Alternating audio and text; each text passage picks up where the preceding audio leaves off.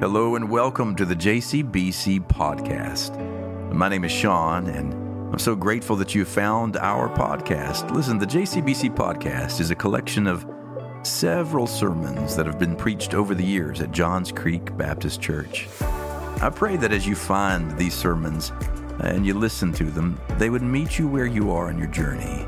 And I trust that God will do something in these words to lift up your head, if only for a little while. So go ahead and subscribe to us and follow along. The grace and the peace of our Lord Jesus Christ be with all of us gathered here and all of God's people in God's good world, worshiping in many, many places. Today, I want to not only welcome you into the next part of our study, but also those who are in our Family Life Center, the rest of our church family, and, and our extended family who are watching online. We welcome you as a part of our JCBC family and are grateful that you would be tuning in with us. Uh, as we prepare, I'm going to encourage you to turn with me to Matthew chapter 11. And as you're finding your way to Matthew chapter 11, I just want to add one word. Uh, if you're in the Family Life Center, you heard David talking about this this morning. If you're in the sanctuary, you, you heard Michael talking about this. I just want to add another layer of uh, encouragement for those of you who are considering our night of worship on the 15th of this month, 6 o'clock p.m. on a Sunday night. But here's how I want you to think about that. Yes, it's a night where we're going to gather in the Family Life Center and have amazing worship opportunities there. We'll have scripture, and I'll offer a word of encouragement. We will sing uh, with our whole hearts, we will sing. But I don't want you to think of this as just another event to attend. And, and I don't want you to just invite someone to it because it's one more thing on our calendar. I want you to tune into what you heard Michael say a moment ago, what you heard David say in the FLC a moment ago. The theme of this particular night of worship is mountains and valleys. I want you prayerfully and worshipfully today to think about is there anybody in your life who may be struggling to find joy because of where they are on life's journey? Anyone who feels like they may be doing it alone, anyone who feels isolated, anyone who may be going through a thing. And in the valley of where they were, they may imagine that there is no hope ahead. I want you to think about them. And I want you to invite them because that night we are going to consider the good news that no matter where we are, we have company. And that company gives joy, it infuses life with purpose. And I want you to bring somebody who needs that message on the 15th that night. It's going to be encouragement for all of us. But for now, I want you to turn with me, please, to Matthew chapter 11. And we have one verse, one verse for today. And I want you to hear these words. Let them fall on your ears. Matthew chapter 11, verse 28. Come. Come to me Come to me, all you that are weary. Come to me, all you that are weary and are carrying heavy burdens, and I will give you rest. This is the reading of sacred scripture. It's reliable and it can be trusted. Let's now go to the Lord in prayer. Lord, is this just an empty promise? Are these just words on a page, black ink on white paper, pixels on a screen? Or is there something true about your invitation to come? To come and not just come, but bring all that weighs down the heart, everything that makes people weary. Because if the invitation is true that you can give rest, I pray that for your worshipers gathered here and gathered in a million places around your world today, I pray that this would be found to be true. Somebody somewhere, and maybe even here, and maybe even now, can feel relief from a burden because you have lifted it from their hearts. Lord, we are in a broken world, and you see this, and we are the ones who contribute to its brokenness. So in worship, we confess to you that we are culpable. But if for just a few moments you, you would allow us to, to lay our burden before you, we believe that we might see and hear and experience something in you that transforms something in us. And when we leave this place, by your grace and with your help, we will partner with you in repairing the world. So we are listening and we are dialed into you right now and pray that you would do something in us today. Come, Holy Spirit, our hearts inspire and fill us with your holy fire. For if you are with us, then nothing else matters. But if you are not with us, then nothing else matters. In the name of Christ and for the sake of the world, we pray. Amen. If I were to mention a name to you, the name Stefani Joanne Angelina Germanotta, would you, would you know that name, Stefani Joanna or Joanne Angelina Germanotta? Anybody know that name? There you go, John Hudson, with the answer, with the clincher Lady Gaga. You may know her by her stage name, Lady Gaga. Here's a picture or two. Lady Gaga, known for her boisterous, flamboyant edge. Lady Gaga, known for uh, pushing the envelope, and her, her entertainment, her shows are out of this world. She's known for flashy outfits and crazy hairdos.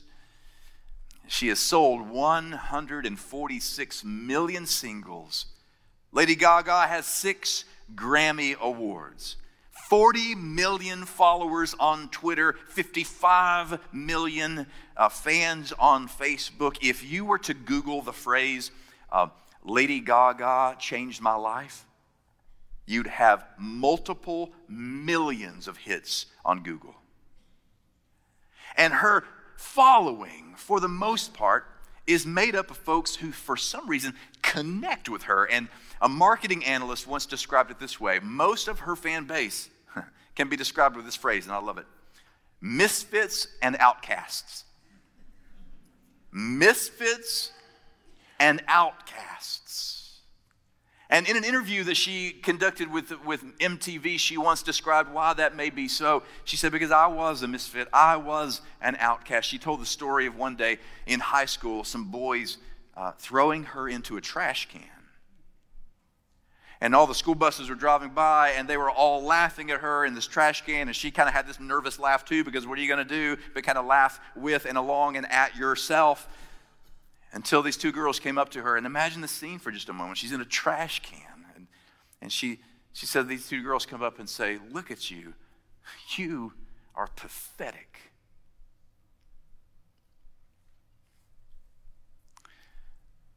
Think for just a moment with me about how that impacts someone's orientation to life itself. Well, in the interview, this is what she said. She said, You know what? I love my fans because my fans, listen to these words, my fans are all misfits. My fans are all the misfits, all the kids everybody made fun of in school, all the weird kids, the artistic kids, all the bad ones. And I love that because that's who I was. We're all together and, and, and they get it. It's our own little world. When I read that interview, you know what occurred to me? I, I get that. Because of a deep belief I have, which, which is this everybody wants to belong to somebody sometime. Everybody wants to belong to somebody sometime. Hardwired into every human being is a longing for belonging. It's not just in some of us, it's in every one of us. We all want to connect, to be known, to know. We want to fit in. We want to belong.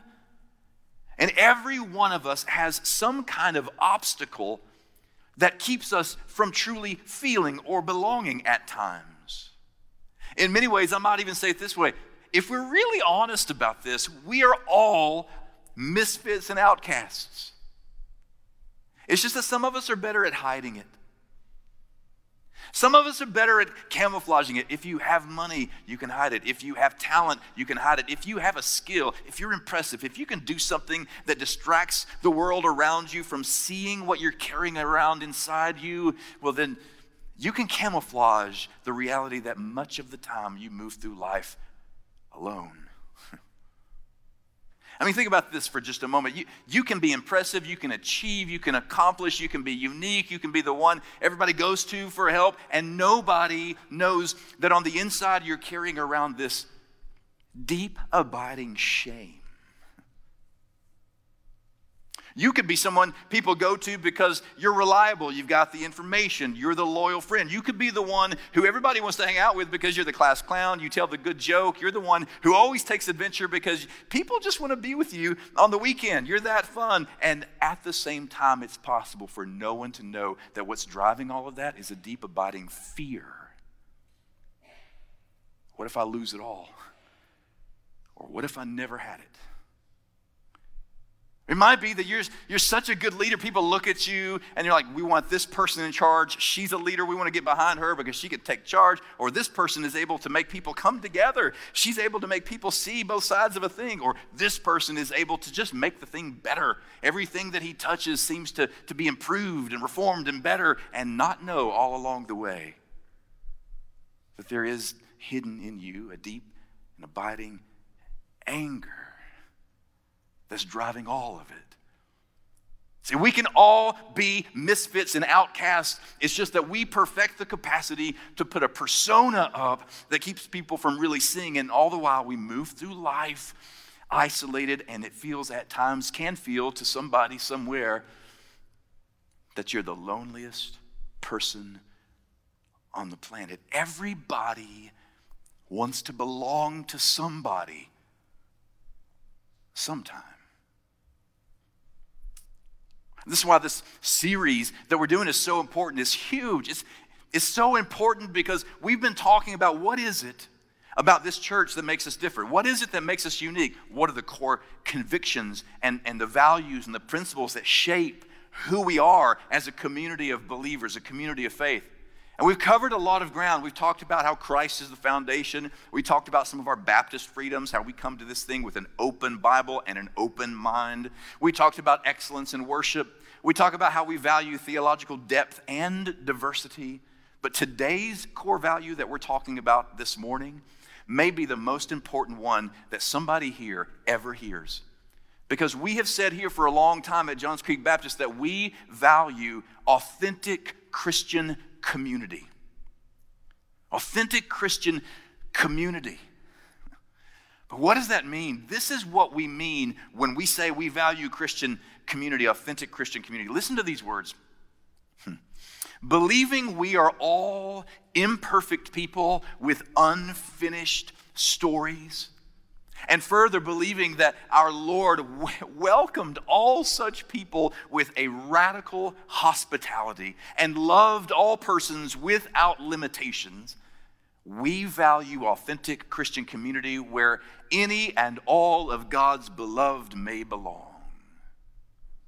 We value the Christian community where all of God's beloved may belong.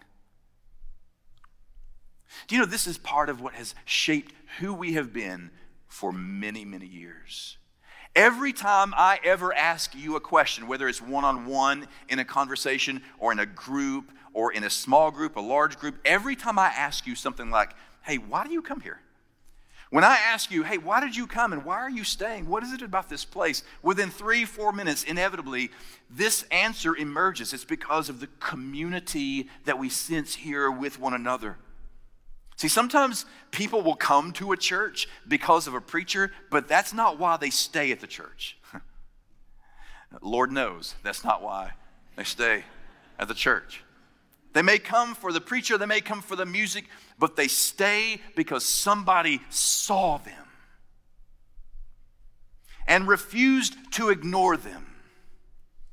I can't tell you how many stories I have heard from you about you.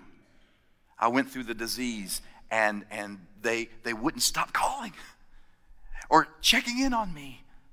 I went up to and through and after the funeral of the one who I lost. And no matter where I turned, left or right, I kept running into somebody from JCBC who refused to forget about me. And they would come and they would say, Look, I don't have any words. I have no words that can make you feel better, but I'm not going anywhere, and you're not going through this alone. I am here until the very end. Because you know, in fact, this morning, I wasn't going to say this, but this morning, I'm walking around to our Sunday school communities. And I'm listening to the conversations taking place as people are arriving for Sunday school. And these are a couple of the words that I literally heard this morning. Oh, so good to see you. I didn't think that we would see you. You must be feeling better. Did, did you get over the sickness? Are you, are you better now? How was the checkup? I heard one person say, Thank you for that card you sent me. It was the most beautiful card I have ever received. I heard another say, Hey, this is a new couple, first time in our Sunday school class, and I watched them surrounded by people who loved them into that classroom. See, in our church, to pay attention to one another is why we are here because everybody wants to belong to somebody sometime. So, what is it that we do, or what should we do to make sure that this value, this part of our DNA, part of how we're wired, continues to grow?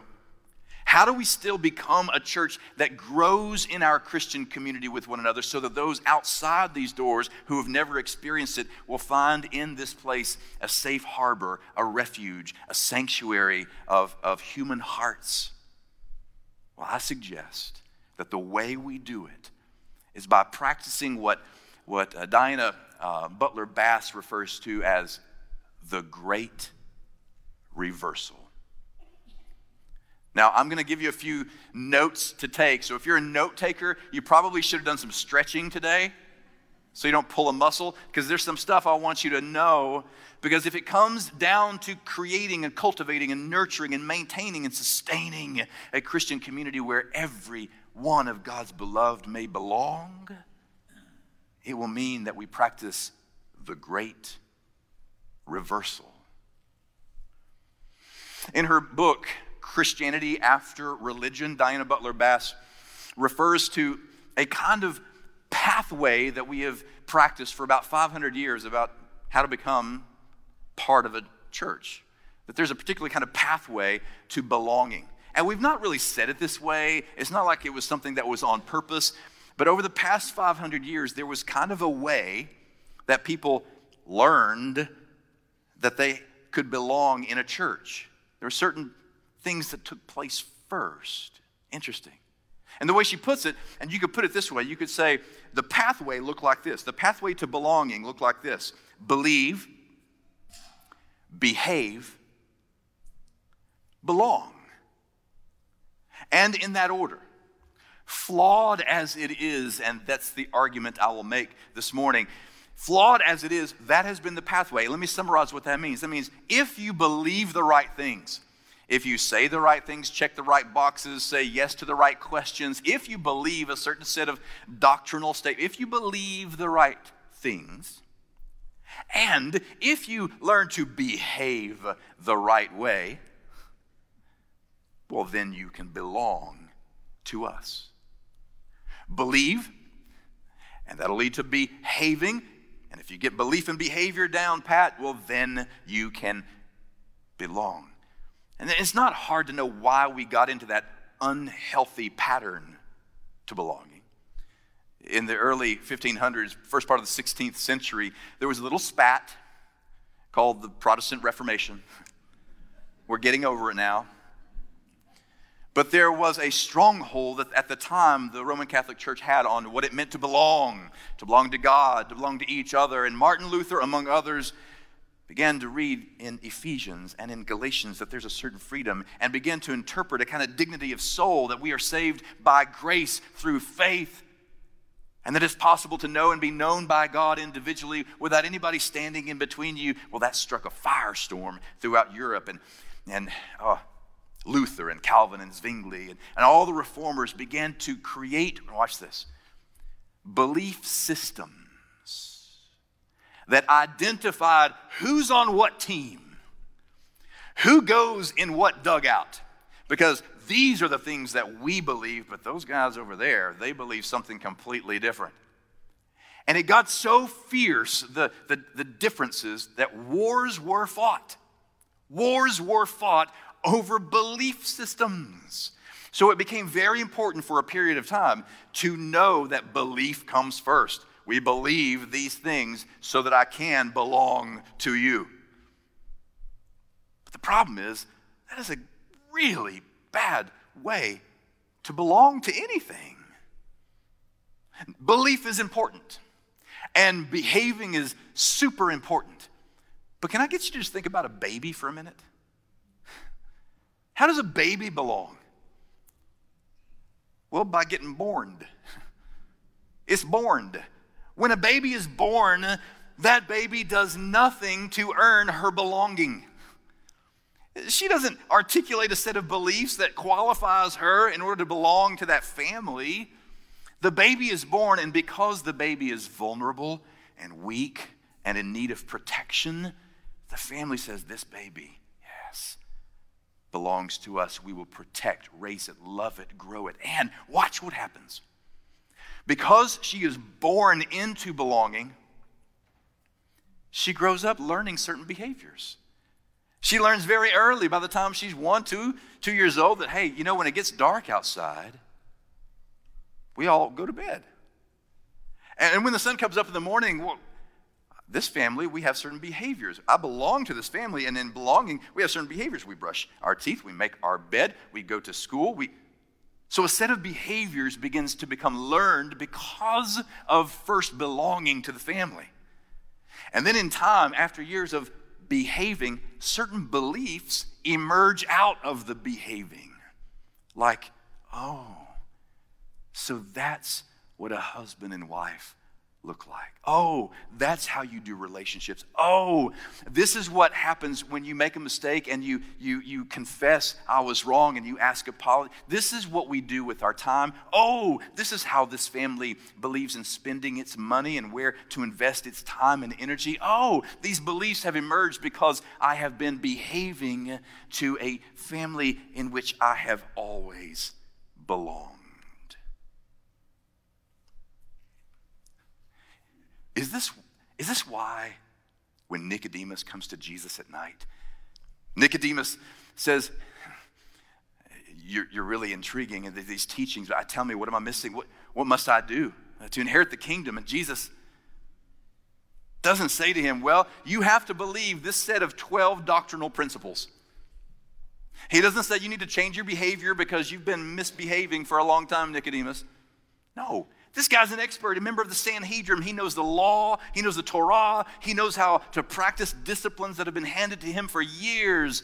Instead, Jesus says to Nicodemus, What you need to do is you must be born again. Because in being born, there's a vulnerability and a weakness in which you recognize, I belong to someone and in belonging to that someone, I yield all of my control to that someone, and I will let that someone show me how to behave. And then out of that experience, I will articulate all kinds of beliefs because I once was lost and now I'm found. See? We have to practice the great reversal. And you know why?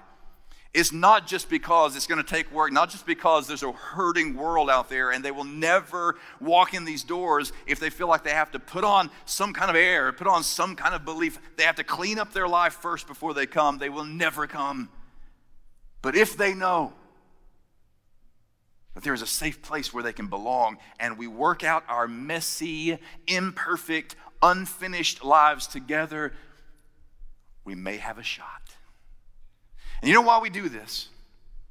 because this was the way of Jesus. Jesus never walked up to anyone and said to them, You know what? I think that you would be good for my team. I just need to ask you a few qualifying questions. Jesus went up to fishers and said to them, Look, follow me, and I will make you fish in a way like you've never fished before. Jesus went up to people like Matthew, whose belief system was well, the empire is in charge, so I'm going to go ahead and draw a paycheck from them. I'll be a tax collector for Rome. And Jesus comes up and says, There's another way to exist in this world. You don't have to belong to that death system, you can belong with me. Follow me. He goes to Zacchaeus. Talk about someone who misbehaved. Zacchaeus was, was extorting people out of their money, a, tax, a crooked tax collector. And Jesus says, even before Zacchaeus cleaned his life up, even when he was imperfect and unfinished, Jesus comes to Zacchaeus and says, I want to have supper at your place tonight. Why? Because even in your misbehaving, you are still beloved by God. And I am here to establish a kingdom in which all of God's beloved may belong. And in the midst of belonging, transformation began to emerge. And and pride would begin to melt away, and ego began to disappear until, well, he has himself a church. See, Jesus never invited anyone to a system of belief. Jesus invited them to belong to a new way of existing in the world. So, in the first chapter of John, for example, this is a great story. John the Baptist is there with his disciples, and he's, he's got two disciples with him, and Jesus walks by, and John the Baptist says, Oh, look, the Lamb of God, behold, or something like that.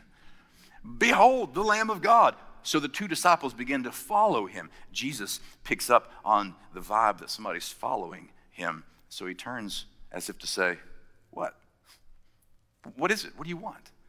And then awkwardly, they're like, oh, that's nothing. No, were, John was like, there's the Lamb of God. We're like, where? Ooh, you know. But while we're at it, let's have a conversation. Rabbi, where, where are you staying tonight? And at first, it seems as if they're changing the subject, like, oh, where are you staying? What, what's, where are you sleeping? But a nuance of the Greek uh, reveals that, that what they're asking is, where are you encamped? Where are you camped out? Rabbi, we know that to follow particular rabbis, it means that each rabbi has his own system of belief and behaving. So, where are you camped on all the issues? Where are you camped on Rome? Where are you camped on Torah? Where are you camped on temple piety? Where are you camped on the issues? And they ask basically of Jesus a belief question. But Jesus doesn't give them a belief answer, he gives them a belonging answer. You know what he says? Come and see but I got to work some of this stuff out first. No, we work it out on the road. Come and see. Or maybe the best belief dismantling of the belief uh, behave belong paradigm was in Peter. Peter, Jesus says, who, who do people say that I am? And Peter said, Well, some say you're a prophet or Elijah or maybe, maybe John the Baptist, come back from the dead. And Jesus says, But Peter, who, who do you say that I am? And Peter says, I, I, I say that you're the Christ, the Son of the living God. So Jesus says to Peter these words You are rock. And on this rock I will build my church. To you I will give the keys of the kingdom of heaven. And many believe, of course, that Peter then it was established as the first patriarch or, or father of Rome, the first pope in many, many ways to think of it. And if you go to Rome today, you can go to the St. Peter's Basilica and look up above where Peter is literally buried and see in these seven foot gold letters in Latin, You are the rock, on this rock I will build my church. And if you back up from it and look at that story I just told you, you would think that that is a belief story. Peter, who do you say that I am? I believe you're the Christ. It looks like a belief story, and it is, because belief matters. But it's easy to forget that he didn't come to that belief in a vacuum. That belief, that Petrine confession, we call it, came after years of walking with Jesus, talking with Jesus, living, breathing, eating, sleeping, drinking, laughing, grieving with Jesus, sacrificing with Jesus, and at the end of what? Belonging to Jesus, at the end of years of behaving with Jesus, came this belief Thou art the Christ, the Son of the living God. If you and I are to be the beloved community that welcomes all of God's beloved in this place, it means that we must practice the great reversal. What would that look like at Johns Creek Baptist? To practice the great reversal. It means that we work at remembering that we belong first.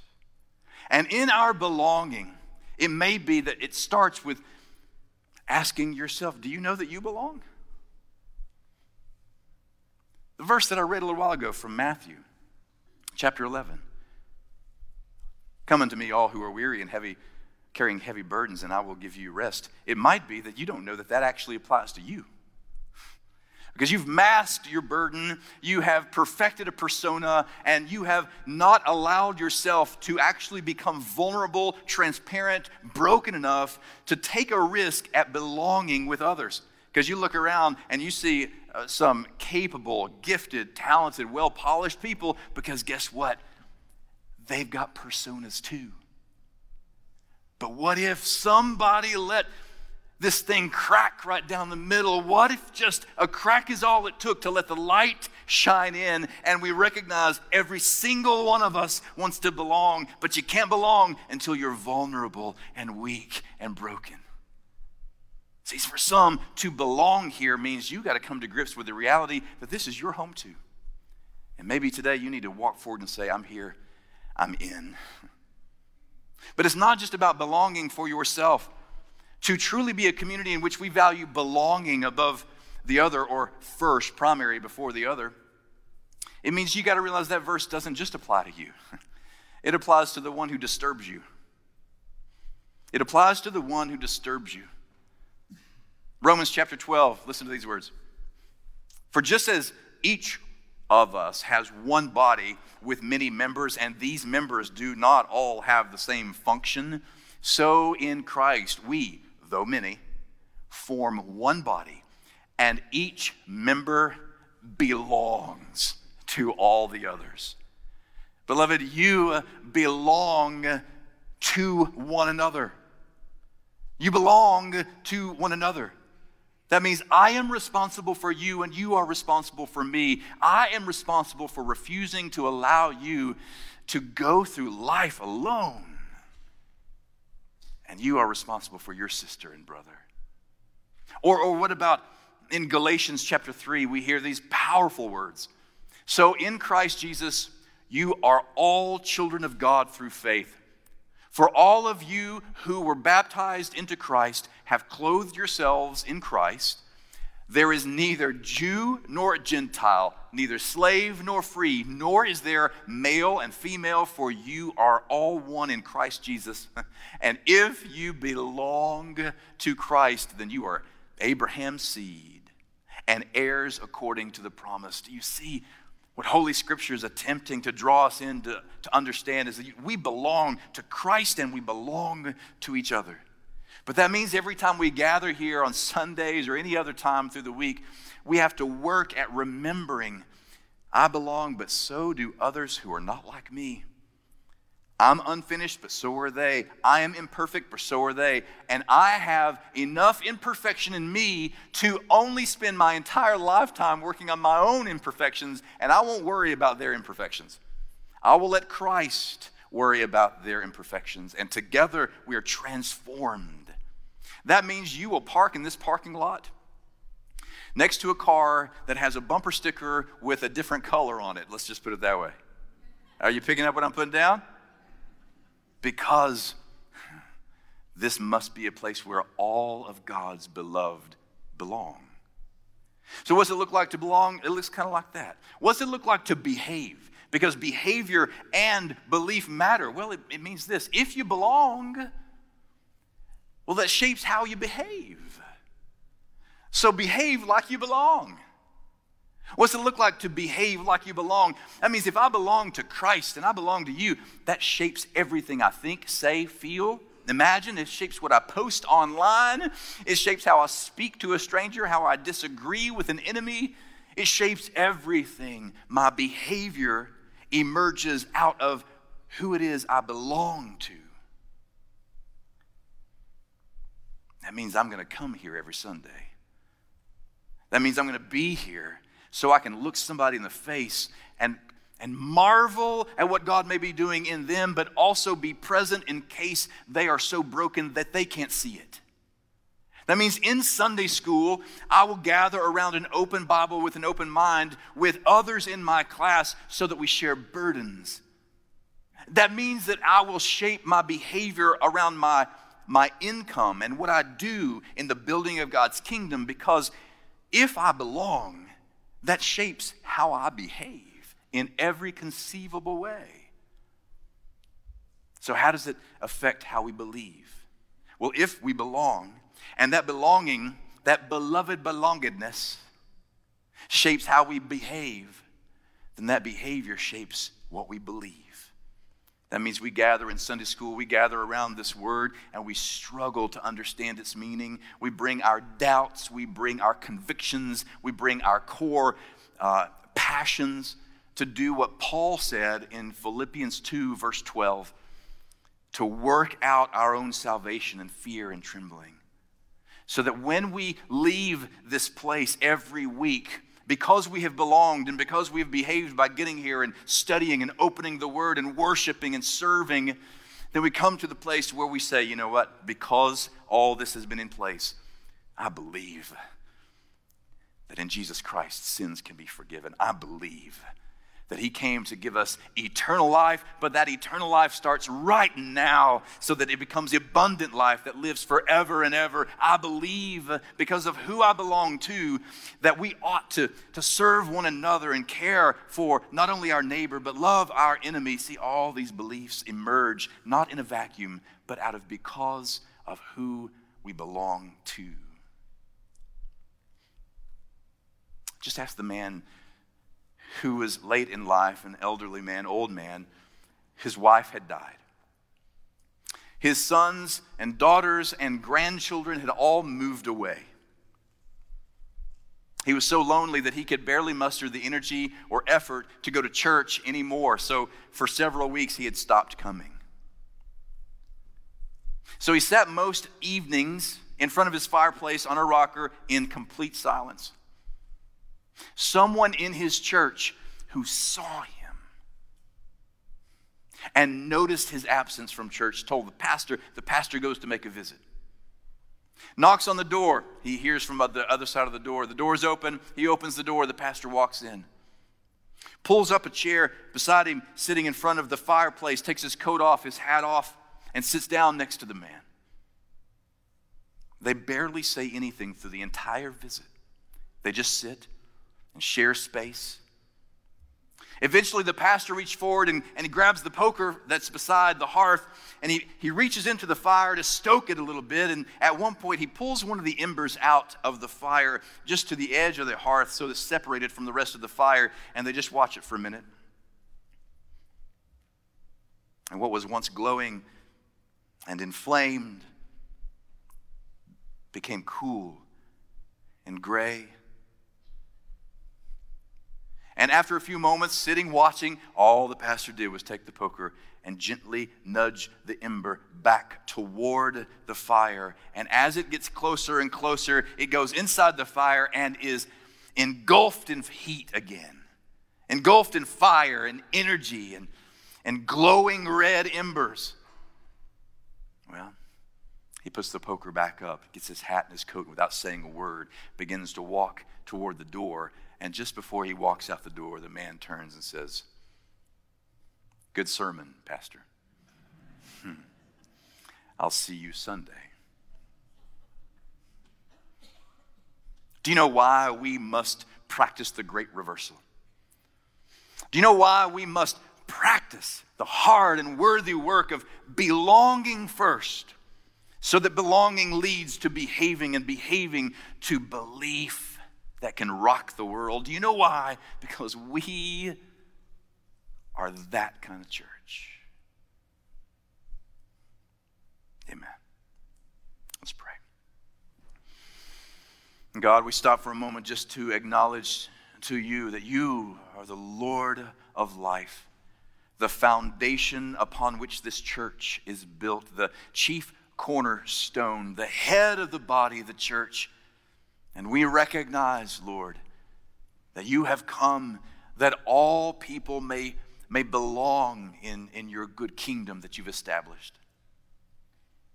Show us, Lord, what it looks like to practice this great reversal. Show us what it looks like not only to become vulnerable and open and broken enough to belong ourselves, but show us what it looks like and how, uh, what bravery and courage it will require to be a community of belonging for our neighbors around us. Today, someone here needs to hear that, Lord. And we pray that right now, as your Spirit moves in and among us, there may be something of a courage that emerges in somebody's heart today, that they may step forward and yield their lives to the impulse of your love that is surging through this room, on this campus, and in this age. We pray that you would move now as we sing in the name of Christ our Lord. Amen.